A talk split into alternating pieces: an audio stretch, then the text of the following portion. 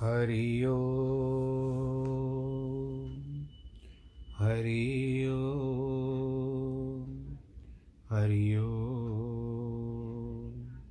गुरुर्ब्रह्मा, गुरुर्विष्णु, गुरुर्देवो महेश्वर गुरुर्साक्षात् परब्रह्म, तस्मै श्रीगुरवे नमः। विघ्नेश्वराय, वरदाय, सुरप्रियाय लम्बोदराय सकलाय, जगद्धिताय नागाननाय श्रुतियज्ञविभूषिताय गौरीसुताय गणनाथ नमो नमस्ते। नाहं वसामि वैकुण्ठे, योगिनां हृदयेन च, मद्भक्तां यत्र गायन्ति, तत्र तिष्ठामि नारद। जिस घर में हो आरती, चरण कमल चितलाय, तहाँ हरि वासा करे, ज्योत अनंत जगाए जहाँ भक्त कीर्तन करे बहे प्रेम दरिया, तहाँ हरि श्रवण करे, सत्यलोक से आए। सब कुछ दीना आपने, भेंट करूँ क्या नाथ? नमस्कार की भेंट लो, जोड़ू मैं दोनों हाथ। जोड़ू मैं दोनों हाथ, जोड़ू मैं दोनों हाथ। शान्ताकारं भुजगशयनं पद्मनाभं सुरेशं विश्वाधारं गगनसदृशं मेघवर्णं शुभाङ्गं। लक्ष्मीकान्तं कमलनयनं योगिप्रदानगम्यं वंदे विष्णुं भवभयहरं सर्वलोकैकनाथं। मङ्गलं भगवान् विष्णु, मङ्गलं गरुडध्वज। मङ्गलं पुण्डरीकाक्षमङ्गलाय स्तनोहरि सर्वमङ्गलमाङ्गल्ये शिवे सर्वार्थसाधके। शरण्ये त्र्यंबके गौरी नारायणी नमोस्तुते। श्री राम जय राम जय जय राम। श्री राम जय राम जय जय राम। रघुपति राघव राजा राम। पतित पावन सीता राम जय रघुनंदन जय सिया राम जानकी वल्लभ सीता राम जय सिया राम जय जय सिया राम जय रघुनंदन, जय सिया राम पूर्ण कर दो सबके काम। जय रघुनंदन, जय सिया राम जानकी वल्लभ, सीताराम। बोलो सियावर रामचंद्र की जय। प्रिय भक्तजनों, आपने काकभूषणी और गरुड़ का वार्तालाप सुना। कल हमने अष्टम विश्राम को समाप्त किया। नवें विश्राम में चल रहे हैं। यहाँ पर गरुड़ जी ने सात प्रश्न पूछे हैं काकभूषण काकभूषणी से। पुन सप्रेम बोले खगराऊ जो कृपाल मोही ऊपर भाऊ। नाथ मोए निज सेवक जानी, सप्त प्रश्न मम कहु बखानी। प्रेम पूर्वक गरुड़ जी कहते हैं, कृपालु, जो मेरे ऊपर आप प्रेम करते हो तो हे नाथ, मुझको अपना सेवक जान करके मेरे सात प्रश्नों का उत्तर दीजिए। हे स्वामी, मतिधीर, प्रथम तो ये बताइए, मतिधीर का मतलब स्थिर बुद्धि वाला। प्रथम तो ये बताइए कि सबसे दुर्लभ कौन सा शरीर है? सबसे बड़ा दुख क्या है? संसार में, और सबसे अधिक सुख क्या है? सो संक्षेप में विचार करके वर्णन किए। कीजिए, यहाँ पर तीन प्रश्न हुए। आप संत पुरुषों और असंत दुष्टों को भी का मर्म भी जानते हो। ससभा वर्णन कीजिए। वेदों में सबसे अधिक पुण्य क्या है? सबसे घोर पाप कौन सा है, वह भी बताइए। संपूर्ण मानस रोग वर्णन करिए। आप सर्वज्ञ हो, अर्थात सब कुछ जानते हो। मेरे ऊपर आपकी कृपा भी बहुत है। काकभूषणी कहते हैं, तात आदर पूर्वक और परम प्रीति से मेरे वेद को सुनो। इस वेद को जो रचा गया वो सुनो। मैं वर्णन करता हूँ। मनुष्य के समान कोई देह नहीं है, क्योंकि सभी चराचर जीव इसी की चाह करते हैं। यहाँ तक कि मैं कहता हूँ कि गुरुदेव गुरु जी कहते थे कि देवता भी यहीं पर कहते देवता भी चाहते हैं। यही मनुष्य देव, नरक, स्वर्ग, अपवर्ग, यानी मुक्ति की सीढ़ी है।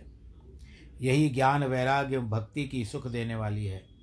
इसी से सब कुछ होता है।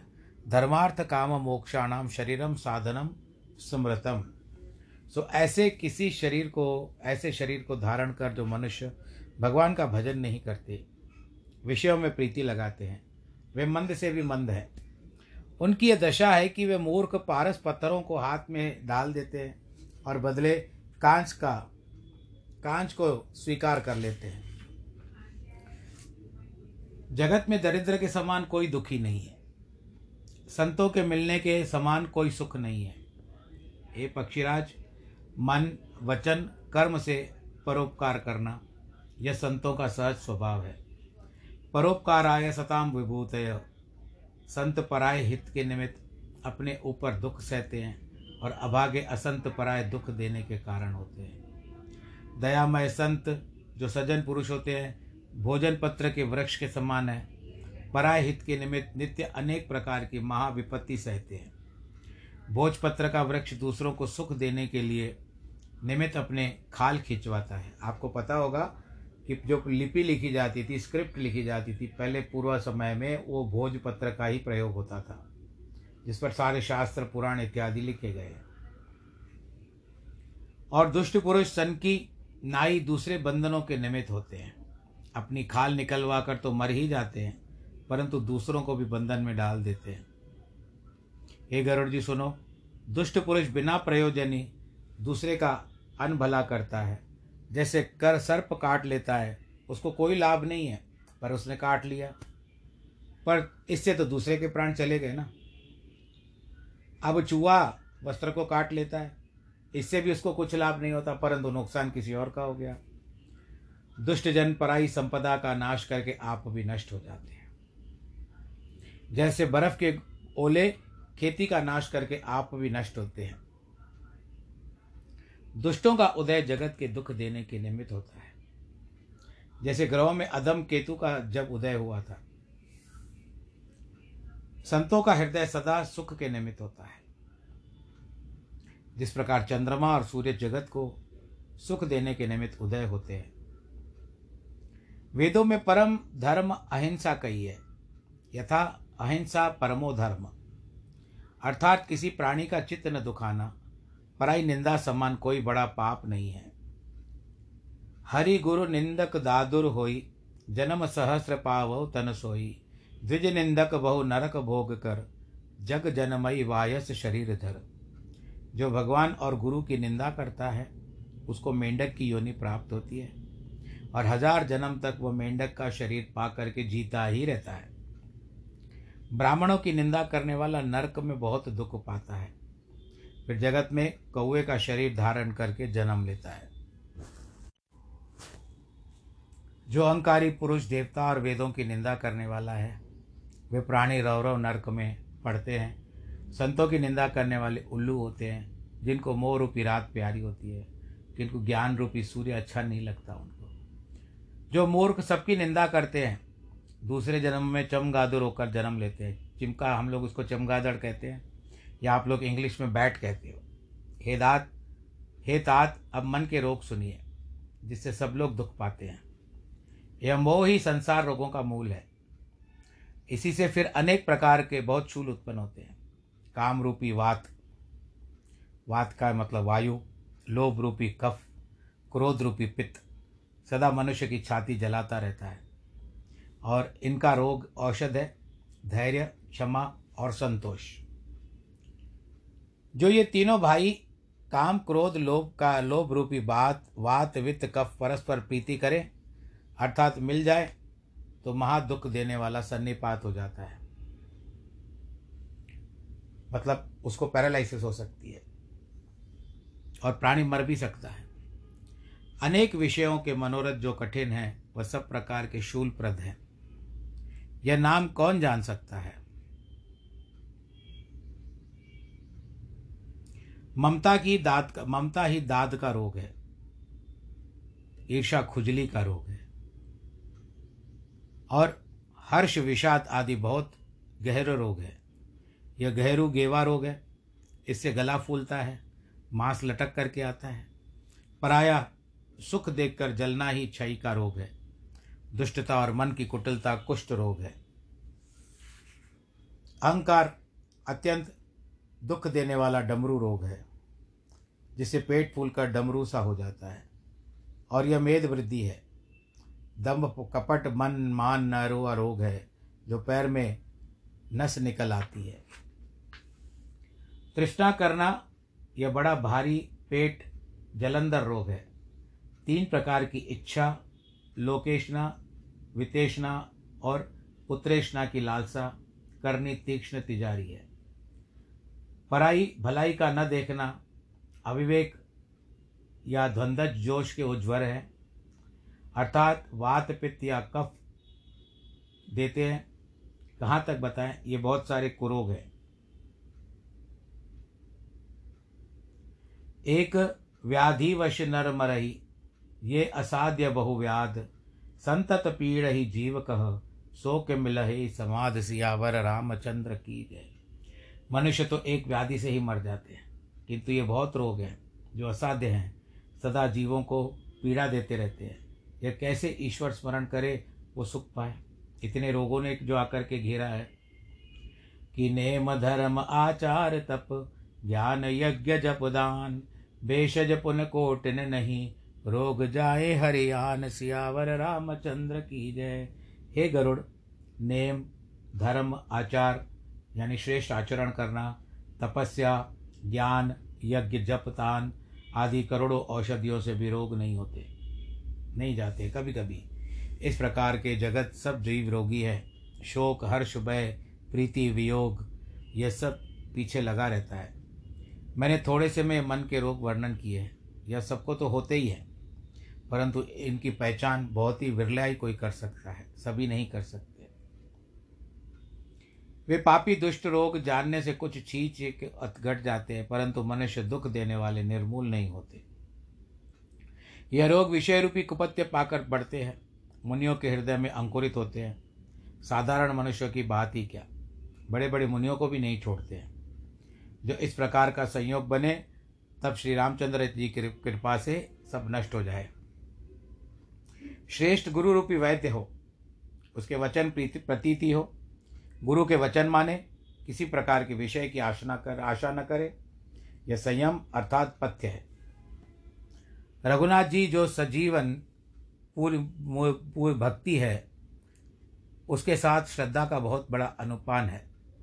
उसे जो इस प्रकार सेवन करे कदाचित भले अच्छे अच्छे लोगों का नाश हो जाता है लोगों का नहीं क्षमा रो, रोगों का नाश हो जाता है। अन्यथा करोड़ों यत्न करने पे भी नहीं जाता। हे गोसाई, तब मन को रोग रहित जानना चाहिए। जब हृदय में वैराग्य का बल परिपूर्ण हो, सुंदर बुद्धि रूपी क्षुदा नित्य नई बढ़ती जाए, विषय की आशा रूपी दुर्बलता सब जाती रहती है। जब यह पुरुष उज्जवल ज्ञान का जल पाकर स्नान करे, तब हृदय में राम की भक्ति प्राप्त होती है। महादेव, ब्रह्मा, शुकदेव, सनकादिक नारद मुनि जो ब्रह्मा के विचार में कुशल हैं गरुड़ जी, सबका यही मत है कि रघुनाथ जी के चरण कमल में स्वाभाविक से स्नेह करना ज़रूरी है। वेद पुराण सदग्रंथ यही कहते हैं कि रघुनाथ जी की भक्ति के बिना सुख नहीं मिलता है। चाहे कुछ एक पीठ पर बाल जम जाए, चाहे बंध्या बांझ स्त्री पुत्र किसी को मार दे, मार आए, चाहे आकाश में आधार बिना अनेक प्रकार के फले फूले परंतु जीव परमात्मा से प्रतिकूल रहकर कभी सुख नहीं पा सकता। चाहे मृग जल, रेत में भ्रा, भ्रांति, जल की भ्रांति होती है, मृग को, आप लोग शायद इसको इंग्लिश में ओआसिस कहते हो, पीने में किसी की प्यास जाती रहे, चाहे खरगोश के सिर पर सींग जमाए, चाहे अंधकार का सूर्य नाश कर दे, या विपरीतता हो जाए, परंतु राम के विमुख होने से जीव कभी सुख नहीं पा सकता। चाहे महा शीतल पाले में अग्नि प्रकट हो जाए परंतु रघुनाथ जी के विमुख होकर कोई सुख नहीं पा सकता। वार मथे वर हो घृत सिकताते, बरु तेल बिन हरि भजन न भव तरिय, सिद्धांत अपेल। चाहे जल के विलोक से घी निकल जाए चाहे रेत से तेल निकल जाए, आश्रय, आश्चर्य, आश्रय वापर व्यापार हो जाए, परंतु परमेश्वर के बिना संसार सागर को पार नहीं कर सकते। मशक मशकई करई विरंच प्रभु अजय मशकते हीन, अस विचार तज संशय, राम भजय प्रवीण। रघुनाथ जी, मच्छर को ब्रह्मा बना सकते हैं और ब्रह्मा को मच्छर बना सकते हैं। ब्रह्मा, मच्छर को ब्रह्मा और ब्रह्मा को मच्छर भी हीन कर सकते हैं। ऐसा विचार सब संदेह त्याग कर चतुर पुरुष रघुनाथ जी का प्रजन करना चाहिए। कि नाग स्वरूपिणी विनिश्चितम, वदामि ते अन्यथा वचांसी में हरिम नरा भजंती ये तदस्तम तद तरंती ते। हे गरुड़ जी मैं ये निश्चय सिद्धांत कहता हूँ कि मेरा वचन झूठा नहीं है। जो मनुष्य राम का भजन करते हैं, वे निश्चय भव सागर से पार हो जाते हैं। बोलो सियावर रामचंद्र की जय। हे स्वामी, मैंने रामचंद्र जी के चरित्र को उपमा रहित व्यास अर्थात विस्तार से और संक्षेप में अति बुद्धि के अनुसार ही वर्णन किया है। अयोध्या कांड तक विस्तार है और शेष पाँच कांडों में संक्षेप है। हे गरुड़ जी संपूर्ण वेदों का यही सिद्धांत है कि सब कामना विसार कर राम भजन करिए। हे स्वामी, रघुनाथ जी को छोड़कर किसका सेवन करना चाहिए जिन्होंने मुझे शठ मूर्ख पर भी कृपा की है? हे गरुड़, तुम साक्षात विज्ञान रूप आत्मज्ञान रूप हो। तुम्हें मोह नहीं है, आपने मेरे ऊपर बड़ी कृपा की है। आपने अति पवित्र राम की कथा मुझसे पूछी है। जो सुखदेव, सनकादिक, शिव जी को भी मन को अच्छी लगती है संसार में सत्संगत दुर्लभ है। एक पल, एक घड़ी अथवा एक बार भी सत्संगत करने से मनुष्य परम अधिकार को प्राप्त होता है। हे गरुड़ जी आपने अपने मन में यह विचार करके देखो, क्या मैं रघुनाथ जी के भजन का अधिकारी हूँ? पक्षियों में नीच सब भांति के अपवित्र हूँ, परंतु प्रभु ने मुझे प्रसिद्ध जगत में पवित्र कर दिया। आज धन्य मैं धन्य अति, यद्यपि सब विधिहीन। निज जन जान राम मोहि संत समागम दीन सियावर रामचंद्र की जय। यद्यपि मैं सब प्रकार से हीन हूँ, परंतु आज तुम्हारे समागम से मैं भी बहुत कृतार्थ हो गया। क्योंकि श्री रामचंद्र जी ने मुझे अपना परम दास जान करके यह समागम तुम आपके साथ दिया कि नाथ यथा मति बाशे हो, राखे हो कछु नहीं गोए, चरित सिंधु ना रघुनाथ के था ही कि पावे होए सियावर रामचंद्र की जय। नाट्य मैंने मति के अनुसार कथा वर्णन की है, कुछ छिपा नहीं रखी है। रघुनाथ जी का चरित्र समुद्र जैसे है, किसमें सामर्थ्य है कि वो पार पा सके? रघुनाथ जी अनेक प्रकार से गुणानुवाद स्मरण करके प्रवीण काकभूषणी जी बार बार प्रसन्न हो रहे हैं। जिन राम की महिमा वेदों ने नेति नेति कही है बेअंत बेअंत कही है। जिनका अपरिमित बल है, वो बड़ा प्रताप है, बड़ी महिमा है। जिन रघुनाथ जी के चरणों का शिव और ब्रह्मा जी भी पूजन करते हैं, उन्होंने भी मेरे ऊपर कृपा की, उनकी कोमलता तो देखो, ऐसा स्वभाव तो मैं किसी को भी नहीं देखता। हे गरुड़ जी राम के समान किसे कहूँ? यही वेद भी कहता है कि न तस्य प्रतिमा यस्ति यास्य नाम महत्यश। उसके समान कोई नहीं है, उसका नाम ही अपने आप ही यशस्वी है। साधक, सिद्ध मुक्त, उदासी, विद्वान, विरागी, सन्यासी। बिना मेरे स्वामी रघुनाथ जी की सेवा किए कोई नहीं तर सकता। ऐसे अपने स्वामी का नाम नमस्कार करता हूँ। जासु नाम भव वेषण, हरण ताप त्रय शूल, सो कृपाल मोय तोय न सदा रह अनुकूल सियावर रामचंद्र की जय। जिसका नाम संसार के तीनों तापों से छुड़ाने वाला है, औषध है अनेक प्रकार के शूल दुखों को देने वाला है। सुन के वचन वर देख राम पद ने बोले प्रेम सहित गिरा, गरुड़ विगत संदेह, सियावर रामचंद्र की जय। काकभूषणी के श्रेष्ठ वचन सुन करके, रघुनाथ जी के चरणों में प्रीति देख करके, गरुड़ जी जो थे, संदेह रहित हो गए। कहते हैं, मैं तुम्हारी वाणी से कृत्य कृत हो गया। अर्थात आपने मुझे कृतार्थ कृतार्थ कर दिया। रघुनाथ जी की रस भरी भक्ति सुनकर के मैं बहुत प्रसन्न हो गया हूँ। मोरूपी सागर से पार करने को आप जहाज़ का रूप बन के आए हो। भगवान जी ने मुझे बहुत सारा सुख दिया है। मुझे तुम्हारा प्रत्युपकार नहीं होगा। अतः मैं तुम्हारे चरणों का बारंबार दंडवत करना करता था। आप पूर्ण काम हो। रघुनाथ जी से प्रेम करने वाले हो। आपके समान कोई वडभागी नहीं है। वृक्ष, नदी, पर्वत, पृथ्वी, इनकी करणी पराय के निमित्त ही होती है। अर्थात विभूति से सब पराया उपकार करते रहते हैं। कुछ विचारों को प्राप्त नहीं होता, फिर भी देते रहते हैं। नदियाँ न पिए कभी अपना जल, वृक्ष न खाए कभी अपने फल। संतों के हृदय मक्खन के समान होते हैं। उनका स्वभाव बड़ा, बड़े कवियों ने कहा है, परंतु कहते नहीं बनता। मेरा जीवन मेरा जीवन जन्म सफल हो गया। तुम्हारे प्रसाद मेरे सबसे मेरे संदेह दूर हो गए। मुझे सदा अपना दास मानिए। यह बात गरुड़ जी और काकभूषण जी के बीच में, कि तास चरण सिर नाय कर प्रेम सहित मति धीर गय गरुड़ वैकुंठ तब। हृदय राक रघुवीर, सियावर रामचंद्र की जय। उसके चरणों में धैर्यवान होकर के गरुड़ जी ने प्रेम पूर्वक सिर निभाया। रघुनाथ जी का स्मरण करते हुए बहुत ही खुशी से संकट हरण जो थे, उनको हृदय में धारण करके वैकुंठ को चले गए। कि गिरजा संत समागम, समन लाभ कछुआन बिन हरि कृपा सो हो नहीं। गावई वेद पुराण सियावर रामचंद्र की जय।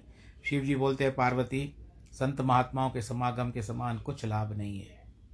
हे पार्वती, यह परम पवित्र इतिहास रघुनाथ जी की कथा मैंने तुमको सुनाई। इसके श्रवण करते ही मनुष्य संसार रूपी फांसी से छूट जाते हैं। इस कथा को मन लगा करके सुनना चाहिए। मन, वचन, कर्म से उत्पन्न जो भी शरीर के पाप हैं, वो तुरंत ही चले जाते हैं। तीर्थों की यात्रा, अनेक प्रकार के साधन, योग, वैराग्य, ज्ञान की निपुणता।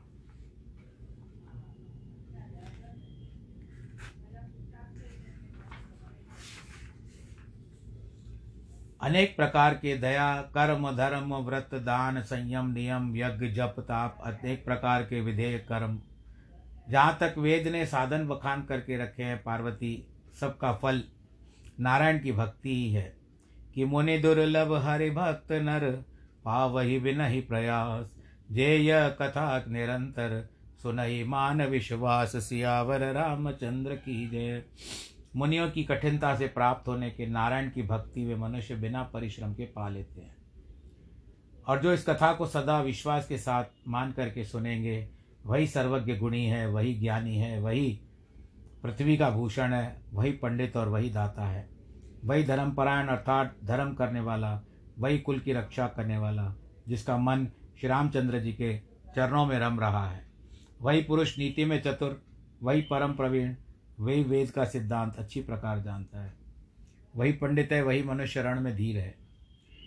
वे राजा धन्य है, जो राजनीति से वर्तते हैं। हे ब्राह्मण, अन्य अर्थात बड़ाई के योग्य हैं, जो अपना धर्म नहीं छोड़ते। पढ़ना, पढ़ाना, दान लेना, देना, यज्ञ करना, कराना यह ब्राह्मणों के कर्म हैं। छह कर्म माने गए हैं इनको। यह धन धन्य है, जिसकी प्रथम गति है। धन की तीन गति होती है। एक होता है दान, दूसरा होता है भोग, और तीसरा होता है नाश। इसमें पहली गति धन श्रेष्ठ है, जो दान दिया जाता है। जिस मति में पुण्य की दृढ़ प्रीति दृढ़ हो जाती है, वह बुद्धि धन्य है। यह घड़ी अन्य है, वह सब सत्संगत होती है, जन्म धन्य है, जिसमें ब्राह्मण चरणों में प्रीति बढ़ती है। किसो कुल धन्य उमा सुन, जगत पूज सुपनीत, श्री रघुवीर परायण जय उर उपज विनीत। सियावर राम चंद्र की जय, पार्वती सुनो। वह कुल धन्य है, जगत पूज्य है, परम पवित्र है, जिस कुल में नम्रता, शील से युक्त श्री रामचंद्र जी महाराज का उपासक मनुष्य जन्म लेता है। हे पार्वती, यद्यपि प्रथम मैंने कथा गुप्त रुकी थी, परंतु अब मति के अनुसार आपको वर्णन की है यह कथा मूर्ख और हटी को आगे नहीं कहनी चाहिए। जो इसका उपयुक्त न हो, उसको नहीं कहना चाहिए। जो मन लगाकर नारायण जी की लीला को सुने, न सुने, उसको भी नहीं कहना चाहिए। लोभी, कामी, क्रोधों को, क्रोधी को भी ये कथा नहीं कहनी चाहिए। जो रघुनाथ जी को नहीं बचता है, उसको नहीं बचता है, उसको भी नहीं सुनाना चाहिए। चाहे इंद्र के समान राजा भी क्यों ना हो यदि वह ब्राह्मण से द्रोह करता है तो उसको भी कथा ना सुनाओ। जिस तरह से आप लोगों को पता होता है ना कि जब भी सरकारी किसी भी जाते हैं तो आधार कार्ड होता है कि हम आधार कार्ड हैं, हम भारतवासी हैं, जिस तरह से हम बताते हैं कि हम भारत देश के निवासी हैं, भारतवर्ष के निवासी हैं तो हमको प्रवेश मिलता है। पर यहाँ पर इस आधार कार्ड को, जो हमको तो खैर पता नहीं चलेगा, परंतु यदि आपको पता हो ये जो जो अवगुण बताए गए हैं, उन अवगुणों वाले व्यक्ति को अनुयुक्त अन उपयुक्त समझ करके आप उसका त्याग दीजिए। जो गुरु के चरणों में प्रीति करने वाले नीतिमान ब्राह्मण सेवक हो, वही कथा के सुनने के अधिकारी होते हैं। और जिसको यह कथा अत्यंत सुखदायक है, जिसको रघुनाथ जी प्राण से ज़्यादा प्रिय है। क्यों न होंगे सबको? कि राम चरण रति जो चहई अथवा पद निर्वाण भाव सहित सो यह कथा करई श्रवण पुट पान सियावर रामचंद्र की जय। रघुनाथ जी के चरण की प्रीति चाहे अथवा निर्वाण पद मुक्ति के प्राप्त होने की इच्छा हो, प्रेम सहित कथा ज्ञान कान रूपी धोने की पान करे। शिव जी कहते, पार्वती, मैंने श्री रामचंद्र जी की कथा वर्णन की है, जो कलयुग में पाप शांत करती है, मन के मैल को उतार देती है। इसमें सुंदर सात सीढ़ी है, सात कांड हैं, जो रघुनाथ जी के भक्ति प्राप्त होने में मार्ग हैं। जो मनुष्य कपट त्याग कर इस कथा को गाते हैं, उनकी मनोकामना सिद्ध हो जाती है। और इसको कहते, सुनते हैं, अनुमोदन कर श्रोता, वक्ता भी प्रशंसा करते हैं। गौपद के समान संसार सागर को तर जाते हैं। हृदय को अति प्यारी यह श्रेष्ठ कथा श्रवण करके पार्वती शिवजी से शोभायमान वाणी बोली, है नाथ, आप, आपकी कृपा से मेरा सारा संदेह चला गया। मेरा प्रेम जो है प्रभु रघुनाथ जी के चरणों में बस गया। मैं कृत्य कृत्य भयऊ, अब तब प्रसाद विश्वेश। उपजी राम भक्ति दृढ़ बीते, सकल कलेश सियावर रामचंद्र की जय। हे संसार के ईश्वर, मैं अब आपकी आपकी कृपा से कृत्य कृत्य हो गई।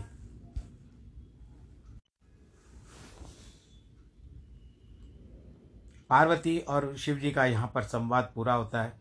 यह शुभ शंभु समा संवादा सुख संपाद संपादन शमन विषादा भव भंजन गंजन संदेहा जन रंजन सज्जन प्रिय एहा। याज्ञवल्क कहते हैं, हे भरद्वाज, ये विश्व पार्वती का शुभ संवाद, सुख उपजाने और विषाद को शांत करने वाला है, संसार के भय को छुड़ाने वाला है और संदेह को दूर करने वाला है। जितने जगत में राम के उपास हैं, उपासक हैं, उसके समान प्यारा और कोई नहीं है। गोसाई जी कहते हैं कि कली काल में योग, जप, ज्ञा, यज्ञ, तप, व्रत, पूजा आदि दूसरा साधन नहीं है। रामचंद्र जी का स्मरण करो, जिस परमात्मा की यह बड़ी बान है कि वह दीनों को भी तारते हैं, पतित पापियों को पवित्र करते हैं। वेद, संत और पुराण भी गाते हैं इस बात को। जिसकी गति नहीं पाई है, अर्थात सबने पाई है, हे मूर्ख मन, पतितों के पवित्र करने वाले राम को क्यों नहीं बचता? इसको पढ़ के तो इसको नाम सिमरण करके तो गणिका, पिंगला, वैश्या इत्यादि सब तर गए। अजामिल तर गया। नारायण नाम लेने से गिद्ध जड़, चढ़ गया, पर गया। जटायु दर्शन से व्याध बाण मरने से गज एक कमल का फूल माँ संकट करने से इसी तरह सब तर गए। आबिर, यवन, किरात, खश शपच चांडाल आदि जो अति पाप रूप है, वे एक बार के नाम के उच्चारण से ही मुक्त पदवी को प्राप्त होते हैं। कि रघुवंश भूषण चरित नर कह सुनई जे गावई कलिमले मनोल दोय विनु श्रव राम धाम सिधा वही शत पंच चौपाही मनोहर जानिको नर उर्दरे दारुण अविद्या पंच जनित विकार श्री रघुपति हरे। यह धर्म संहिता का महात्म है। रघुवंश के कुलभूषण रघुनाथ जी का चरित्र जो कहते हैं, सुनते हैं, गाते हैं। कली का मल धोकर के बिना ही श्रम राम के धाम को सिधार जाते हैं। इन पाँच सात मनोहर चौपाइयों को जानकर धारण करते हैं। और क्या कहते हैं कि जो सुंदर सुजान और कृपा के निधान है, जो दीनों के ऊपर प्रीति करने वाले हैं, ऐसे राम ही हैं जो साम, जो कोई सामना नहीं रखते हैं। सो मम दीन न दीन हित तुम सामान रघुबीर, अस विचार रघुवंश मणे हरो विषम भववीर सियावर रामचंद्र की जय। हे रघुवीर अनेक कष्ट, दुख, भय, त्रास, मृत्यु पास से छुटकारे में आप वीर हो। मेरे समान कोई नहीं। मेरे समान तो कोई दीन, दुखी, शोक भाव से पीड़ित नहीं है। हे रघुवंश शिरोमणि, कठिन संसार के दुखों से हमारी पीड़ा को हर लीजिए। बोलो, सियावर रामचंद्र की जय। अर्थ श्री रामचंद्र जी कहते हैं कि पूर्व समय में रामायण को समर्थ सुकवि श्री शंकर जी ने विरचन किया। उसका सर्वसाधारण मनुष्यों के लिए दुर्गम अर्थात क्लिष्ट जान करके, जिसमें श्री रामचंद्र जी के चरणाविंद की भक्ति निरंतर भरी है, ऐसा मानकर इसी प्रकार रघुनाथ जी का नाम चरित्र परिपूर्ण है। ऐसे मानस रामायण को अपना हृदय अंधकार नष्ट होने के लिए भाषा निबंध करके तुलसीदास जी ने बनाया है। फिर कैसा यह मानस रामायण है? पुण्य रूप पाप को हरने वाला। पुण्य रूप है, पाप को हरने वाला है। सर्वदा कल्याणकारक है, विज्ञान है, भक्ति को देने वाला है। मल रूप माया मोह का नाश, सुंदर निर्मल प्रेम, जल से पूर्ण और शुभ है। इस रामचरित रूपी मानस सरोवर में भक्ति में जो स्नान करते हैं, आइए हम सब मिलकर के डुबी डुबकी लगाएँ। बोलो, सियावर रामचंद्र की जय। वे मनुष्य संसार रूपी, सूर्य की कठोर कर्म रूपी, किरणों से दग्ध नहीं होते और सदैव सुख रूप प्राप्त करके भगवान जी के श्री चरणों में प्रणाम करते हुए उनके लोक को पहुँच जाते हैं। तो रामायण की जो कथा थी, यहाँ पर समाप्त होती है। रामचरित मानस सकल कलिश, कलिकल, कलिकलुष विध्वंस ने विमल विज्ञान संपादनो नाम सप्तम सोपान समाप्त। बोलो श्री आवर रामचंद्र की जय। आप सबको बहुत बहुत बधाई हो आप सबने रामायण सुनी और भगवान करे आपकी मनोकामना पूरे हो जाए। सबके इष्ट देवता बन गए। भगवान जी बड़े आनंद के साथ आपके साथ कथा कही है, आपको कही है। मैंने भी पढ़ी है, आनंद आया और कई कुछ कुछ बातों का मुझे भी ज्ञान नहीं था। इसके द्वारा बहुत कुछ बातों को मैंने भी प्राप्त किया है। बस मैं ही यही प्राप्त करूँगा। पर ऐसा नहीं कि कथा पूरी हो गई है। रामायण अभी पूरा नहीं हुआ है। अब कल से राम का अश्वमेध यज्ञ और लव कुश कांड आरंभ होगा, वो आप सब लोग सुनिएगा। फिर उसके बाद रामायण का ये जो पाठ है, वो पूरा हो जाएगा। आज केवल राम कथा पूरी हुई है। कल से जो रामायण का पारा, जो हिसाब उत्तरकांड पूरा हुआ है, कल से लवकुश कांड होगा, राम का अश्वमेध यज्ञ होगा। और जितने दिन भगवान हमको शक्ति देगा, वो कराएँगे, करेंगे और आप भी सुनेंगे, भगवान हमको शक्ति देगा। इतनी शक्ति हमें देना दाता, मन का विश्वास कमज़ोर न होना। हम चले नेक रास्ते पे, हमसे भूल कर भी कोई भूल हो ना आप सब ख्याल रखिएगा, अपना ध्यान रखिएगा। आज एक दो मिनट ज़्यादा हो गया, परंतु अच्छा है, प्रभु के नाम में ही गया। दिया तो क्या दिया, आपको दस प्रतिशत प्रतिशत वापस भी मिलेगा। और आप अपना ध्यान रखिएगा। कोरोना का समय चल रहा है, सावधानी बढ़ती है। और जिसके सिवा मैं आपको ये भी कहूँगा कि आज जिनके जन्मदिन और वैवाहिक वर्षगांठ है, उन सबको बहुत बहुत बधाई। ईश्वर करे आप सुरक्षित रहें। प्रभु की कृपा आपके ऊपर बनी रहे। आपका भक्तिभाव में मन सदा लगा रहे और आप सारे कुटुंब के साथ सदैव खुश और प्रसन्न रहे। यही प्रभु से प्रार्थना है कि सर्वे भवन्तु सुखिन सर्वे सन्तु निरामया सर्वे भद्राणि पश्यन्तु। माँ कश्चित् दुःखभाग् भवेत्। नमो नारायण।